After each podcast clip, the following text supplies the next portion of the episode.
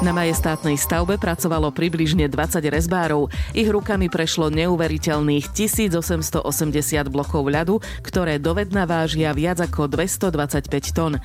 Čo všetko obnáša takáto práca a aké prekážky museli zdolávať, sa dozviete iba v našom cestovateľskom podcaste Zaujímavé Slovensko. Volám sa Maja Kašiarová a vítam vás pri počúvaní najnovšej ľadovej epizódy. Tento podcast vám prináša jedinečný nový Peugeot 308 s jedinečným dizajnom, jedinečným iCockpitom, dostupný aj v hybridnej verzii. Hrebienok vo Vysokých Tatrách sa zmenil na ľadové kráľovstvo už 9. rok za sebou. Ruky šikovných ľudí premenili kusy ľadu na umelecké diela. Na úvod sa ale vrátime trochu do minulosti. Manažéra ľadového domu Lukáša Brodanského som sa opýtala, kam siaha história myšlienky postaviť ľadové umelecké dielo na hrebienku. Tá prvá myšlienka spraviť niečo z ľadu, zrobiť nejaký ľadový festival alebo ľadové dielo na hrebienku vznikla dva roky pred prvým tatranským ľadovom, ľadovým domom a to na podujatí Snežné psy, kde sme mali maďarského sochára Žolta M. Tóta, ktorý sa tituloval, že je majster sveta v stavaní ľadových sôch. Tak sme sa ho pýtali na to, že Žolt, ako sa dá získať takýto titul majstra sveta v stavaní ľadových sôch, tak som vysvetlil, že také nejaké neviazané majstrovstvá vo svete existujú. No a vtedy u nás eh, podujatie riadil môj kolega Martin Šabla, a keď nám teda vysvetlil, že ako tie majstrovstvá sa robia, tak sme sa rozhodli, že takéto majstrovstvá spravíme aj tu vo Vysokých Tatrách. A do 11 mesiacov sme ich pod vedením Martina Šablu teda aj zorganizovali a s veľkým úspechom a dopadli naozaj výborne. Ale zistili sme, že ten ľad nám vonku vydrží aj, aj napriek tomu, že sme v tatranských podmienkach pár dní alebo týždňov a Martinovi stále vrtalo v hlave, že by to chcelo niečo trvacnejšie, väčšie, čo by dlhšie vyzeralo, čo by dlhšie mohli ľudia obdivovať. A vtedy on prišiel s tou myšlienkou založenia Tatranského ľadového domu. A tak do desiatich mesiacov stal prvý Tatranský ľadový dom, postavený z 30 tón ľadu. Jeho autory sa inšpirovali architektonickými slohmi. Najprv sme to vnímali tak veľmi ako keby prevedenie umeleckého diela a začali sme s praskou gotikou, mali sme baroko a mali sme rôzne iné architektonické štýly. A potom sme si povedali, že by sme sa mohli rozhliadnúť po svete a postaviť známe katedrály a inšpirovať sa konkrétnymi stavbami. No a jeden rok, a to bol rok, kedy vyhorela katedrála Notre Dame, sme si povedali, že je čas a tá atrakcia je taká obľúbená, aby sme cez tie stavby odkazovali aj hĺbšie myšlienky a tak po požiari v Notre Dame sme sa rozhodli postaviť jeho ľadovú podobu na hrebienku a poukázať na to, že to historické dedičstvo týchto unikátnych katedrál je veľmi krehké a že sa o nich naozaj musíme starať. O každú stavbu z ľadu sa treba podľa Rastislava Kromku adekvátne postarať, aby sa neroztopila. Čo sa týka stavby Tatranského domu po postavení, treba sa o ňu starať, tak ako každú peknú vec, ktorú máme. To bolo tým, že stavba je z ľadu, z materiálu, z prírodného materiálu, ktorý mení svoju štruktúru. Pre ľad je veľmi dôležitá stabilná teplota, čo nám dopomáha zaručiť túto teplotu chladenie a vnútorná izolácia. To znamená, že v stane musí byť čím ideálnejšia a stabilnejšia teplota, čo je okolo tých minus 7 až minus 9 stupňov. No napriek tomu ten ľad sublimuje a aj keď tam tieto ideálne podmienky máme, on sa ako keby sa trošku strácal, aj keď to veľmi nie je vidno, že sa netopí, ale proste sa stráca tým sa tvári zaoblujú a ako keby sa trošku vytrácajú. Ale vravím, že najzákladnejšie je tá stabilná teplota, čo sa nám darí dodržiavať a o to sa musíme starať. Musíme servisovať tieto zariadenia, musíme dbať na to, aby ľudia, návštevníci vchádzali v čiapkách alebo takto, aby čo najmenej toho telesného tepla vylúčili zo seba, kým, kým sú vo vnútri, aby to čo najmenej zohriali. To znamená, že najdôležitejšie je udržať tú stabilnú teplotu a potom tam ešte narábame s vlhkosťou, ale to závisí jedno z druhým. Tému vyberajú v predstihu už v lete. Celé to začína tým, že si povieme e, v januári objem ľadu, ktorý objednáme na túto stavbu a objednáme si ho dopredu, totiž ten ľad sa pre nás, pre potreby tejto ľadovej katedrály vyrába viac ako 3 mesiace, potom sa celé leto skladuje, potom sa ku nám dovezie. Takže začíname najprv objednávkou ľadu, aby sme mali z čoho budovať a potom počas leta vyberáme tému, ktorá by sa najviac e, hodila. No a v polovičke októbra približne začíname tú stavbu realizovať. A tie práce už na realizácii samotnej stavby, od toho, že postavíme stán a začneme stávať ľadovú stavbu, trvajú ďalší mesiac. Ale v podstate je to u nás nepretržitý proces. My skôr, ako ukončíme jeden ročník Tatranského ľadového domu, začíname plánovať ten nasledujúci, takže robíme to vlastne nepretržite a tá práca trvá približne 10 mesiacov až rok na jednom tatranskom ľadovom dome, aby teda v konečnom dôsledku vyzeral tak, ako ho môžu vidieť návštevníci. Koľko ľudí sa podieľa na stavbe? Na stavbe samotnej, to znamená práce s ľadom sa podiela 20 rezbárov plus približne 15 pomocníkov, takže to tým okolo 30 ľudí. Stavba prebieha v v takých dvoch fázach a to v prvej, kde musíme vystaviť ako keby takú hrubú stavbu a potom ideme do detajlov. A tomu je podmenený aj ten tým, že na začiatku tej stavby máme takých ako keby stavačov a potom sa pridávajú samotní rezbári, ktorí už to samotné dielo vytvárajú. Vy ste spomínali, že sa začína teda vyrábať ľad, niekde sa skladuje teda v lete. A kto a kde vám vyrába ten ľad? Ľad už dlhodobo e, dovážame z Polska. E, tam je špeciálna e, fabrika, ktorá sa venuje výrobe ľadu. Oni sa niekedy v minulosti venovali výrobe ľadu do nápojov, do chladených nápojov ale časom, ako začal stúpať dopyt po tomto umeleckom ľade, tak sa preorientovali na výrobu týchto ľadových blokov. Zajímavosťou je, že oni vlastne vyvážajú tento, to nie je umelý ľad, to je ľad z pitnej čistej vody, ale vyvážajú ho napríklad na Island, alebo ho vyvážajú do Grécka na grécké ostrovy, kde pre rôzne potreby rôznych akcií sa z toho ľadu stavajú sochy, diela, fontány, väčšie alebo menšie stavby. Takže naozaj ten ľad z toho Polska putuje do celého sveta. Pamätám si ale aj roky, keď sme e, s dodávkou z Polska mali problém a potrebovali sme doplniť viacej ľadu a tak sme objednávali ľad z podobných e, fabrík z Norska, z Belgicka, dokonca jeden kamión sme doviezli z Londýna. Ľad prevážajú v kamiónoch v mraziarenských boxoch. Prídu ľadové bloky o rozmere, každý ten blok má 125 x 50 x 25 cm, čo je nejaký tvar ako keby tehly alebo nejakého kvádru. Na každej palete máme pokladaných 6 takýchto kvádrov. V jednom kamióne je 30 takýchto paliet. Na jednu stavbu, teda na poslednú stavbu sme použili 10 kamiónov, čo je 1880 takýchto blokov v celkovej tonáži 225 tón čo znamená, akože čísla sú to pekné, ale všetko nám to musí prejsť rukami, aby sme to vystavili. S takou menšou komplikáciou pri tom dovoze a to je tá, že tým, že my Tatranský dom staviame na hrebienku, čo už je vlastne lokalita mimo nejakej zastavenej časti mesta, je vo vysok, relatívne vysoko položená a vedie tam len jedna príjazdová cesta, ktorá už v mesiacoch začiatku stavby zvykne byť zasnežená Takže musíme túto logistiku, vlastne to je základná logistika, ktorú musíme zvládnuť, aby sme ten ľad, ten materiál, s ktorým pracujeme, mali na mieste, ho tam musíme doviesť. A to občas býva aj celkom dobrý oriešok, akože zvládnuť to. Ale musím poklopať, že doteraz aj keď sme mali extrémne podmienky, vždy sa nám to podarilo. Ja doplním Rastia, že naozaj ten ľad sme vyvážali už na hrebienok všemožnými spôsobami jeden ročník boli také zlé podmienky, že sme ho nevedeli vyviezť inak ako lanovkou a z lanovky sme ho ručne prekladali na to miesto určenia, teda na hrebienku. Pamätám si, že za ratrakom sme ťahali kamióny a dodávky. Keď bolo úplne zle, tak s lesozvozom, s reťazmi po pár blokoch ľadu sme to vyvážali na hrebienok. No a samozrejme, keď nám počasie ako keby do Praje je trošku teplejšia, dobrá cesta, tak sa tam dá prísť nejakým menším nákladným autom, čo je mimoriadne komfortné, ale zažili sme si už naozaj meter a pol vysokú nadielku snehu a záve a nosenie ľadu proste po kúskoch ratrakom. Takže ono to vie byť veľmi e, rôzne od najľahších fóriem po naozaj obťažné formy, kde potrebujete doniesť 50 ľudí, aby vám ručne pomohli ten ľad preložiť z lanovky na miesto. Najnovšie ľadové veľdielo je venované jednému z najvýznamnejších katolíckých pútnických miest na svete, katedrále Santiago de Compostela v španielskej Galícii, ako cieľ pútnikov na Svetojakubskej ceste. V 9. storočí tu boli objavené údajné pozostatky svätého Jakuba staršieho, jedného z 12 apoštolov. Po dlhom čase sme sa neinšpirovali konkrétnou stavbou ani architektonickým štýlom.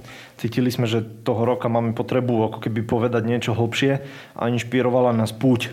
Púť preto, že myslíme si, že celý svet bez ohľadu na vierovýznanie, farbu pleti, pohlavie, sociálne postavenie alebo nejakú príjmovú skupinu je na jednej veľkej spoločnej púti za lepším životom.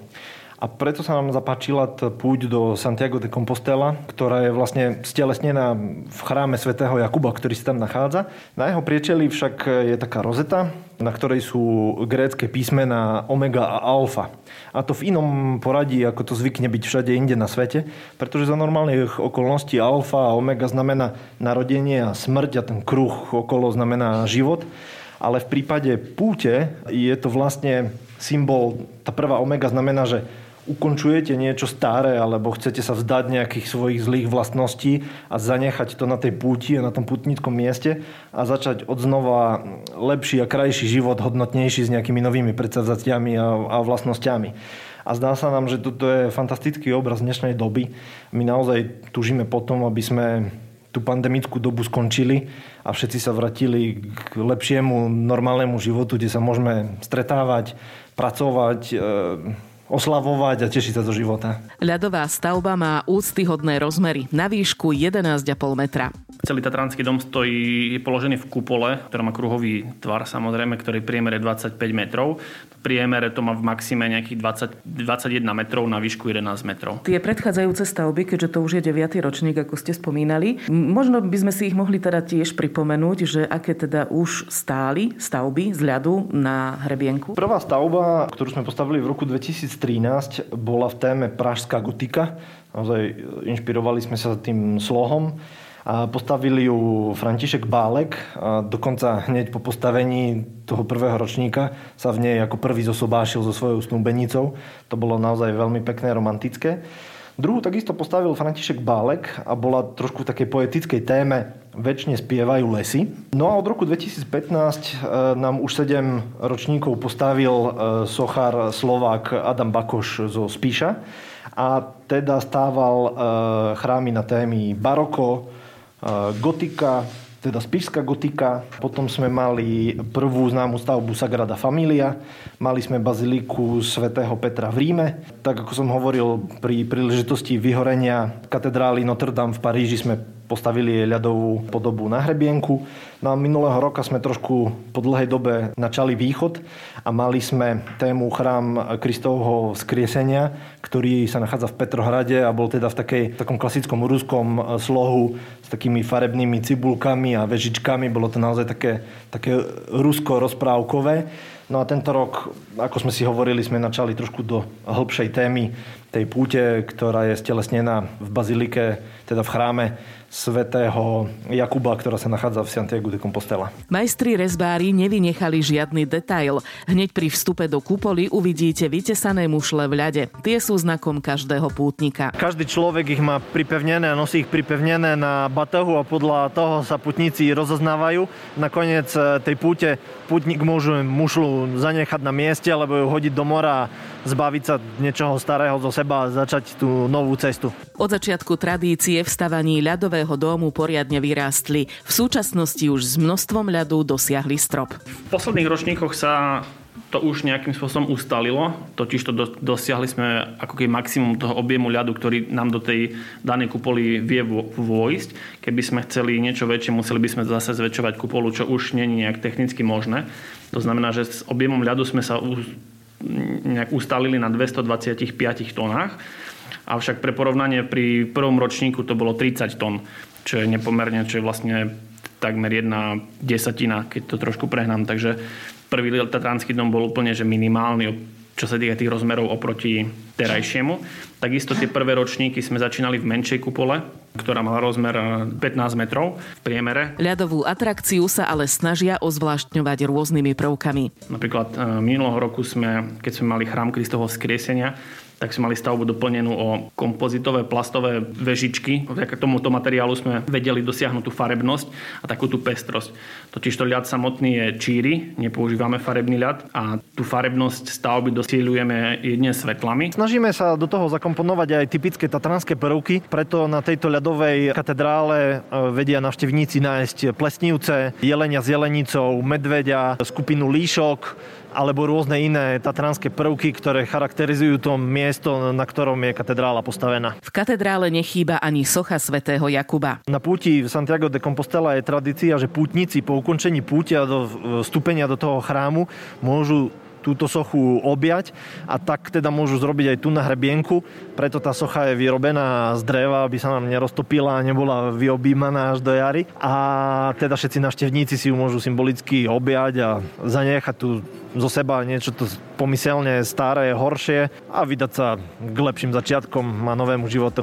Celá stavba je pod kupolou, ktorá ju chráni pred vetrom či slnkom. Samotná kupola ale nestačí, musí byť v nej ešte aj klimatizácia, inak by sa ľadové dielo roztopilo. Tatranský ľadový dom zvykneme otvárať e, týždeň pred prvou adventnou nedelou, čo je zo zvyku e, druhá tretina novembrová a vďaka kvalitným materiálom, izolantom samotnej kupole, klimatizáciám ho udržujeme v výbornej kondícii do Veľkej noci, čo zvykne byť znova nejaká polovička apríla, takže takú 5-mesačnú životnosť to má.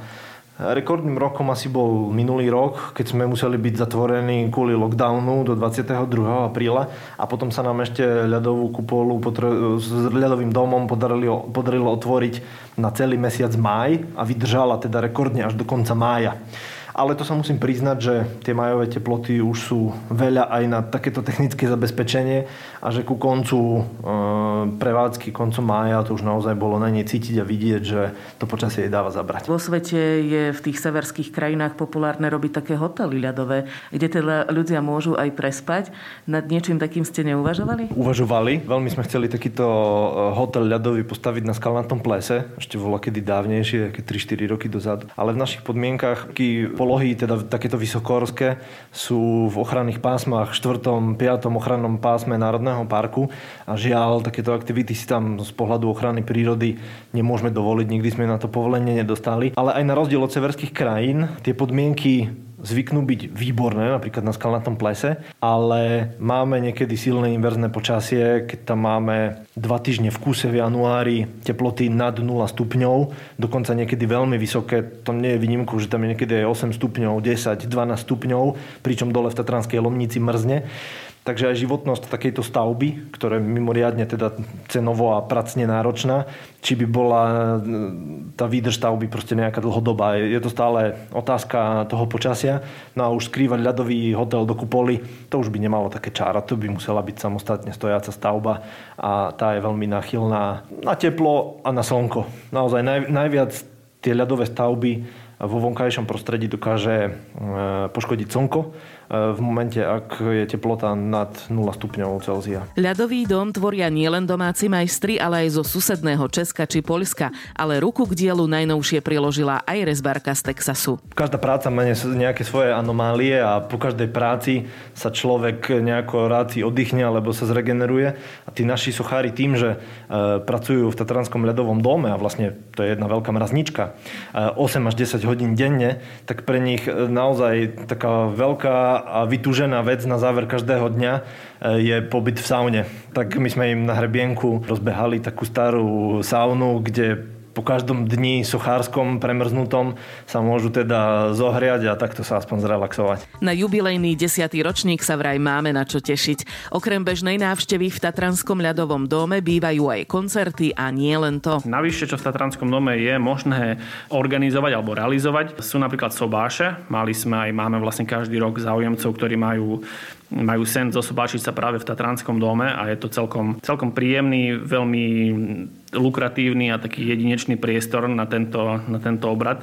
Takže mávali sme tam aj také. Z času na čas príde nejaký odvážnejší, odvážnejší pán, ktorý si svoju, svoju dráhu požiada o ruku. Musím dodať, že pred troma rokmi sme tam mali naozaj zaujímavý sobáš, keď pán Mráz si zobral svoju manželku a teda stali sa z nich mrázovci a zosobášili sa v Tatranskom ľadovom dome. To bolo vyslovene také poetické, že to sa nám páčilo, to, to bola taká vec, ktorá sa tam naozaj hodila. Záujem turistov o ľadový dom na Hrebienku je veľký. Rekordnú návštevnosť však mali ešte pred pandémiou v 2019. Návštevný poriadok, ako aj otváracie hodiny si vzhľadom na súčasnú situáciu pozrite radšej vopred na webe. Želáme vám príjemne strávené chvíle v ľadovom kráľovstve a ďakujeme za vašu pozornosť.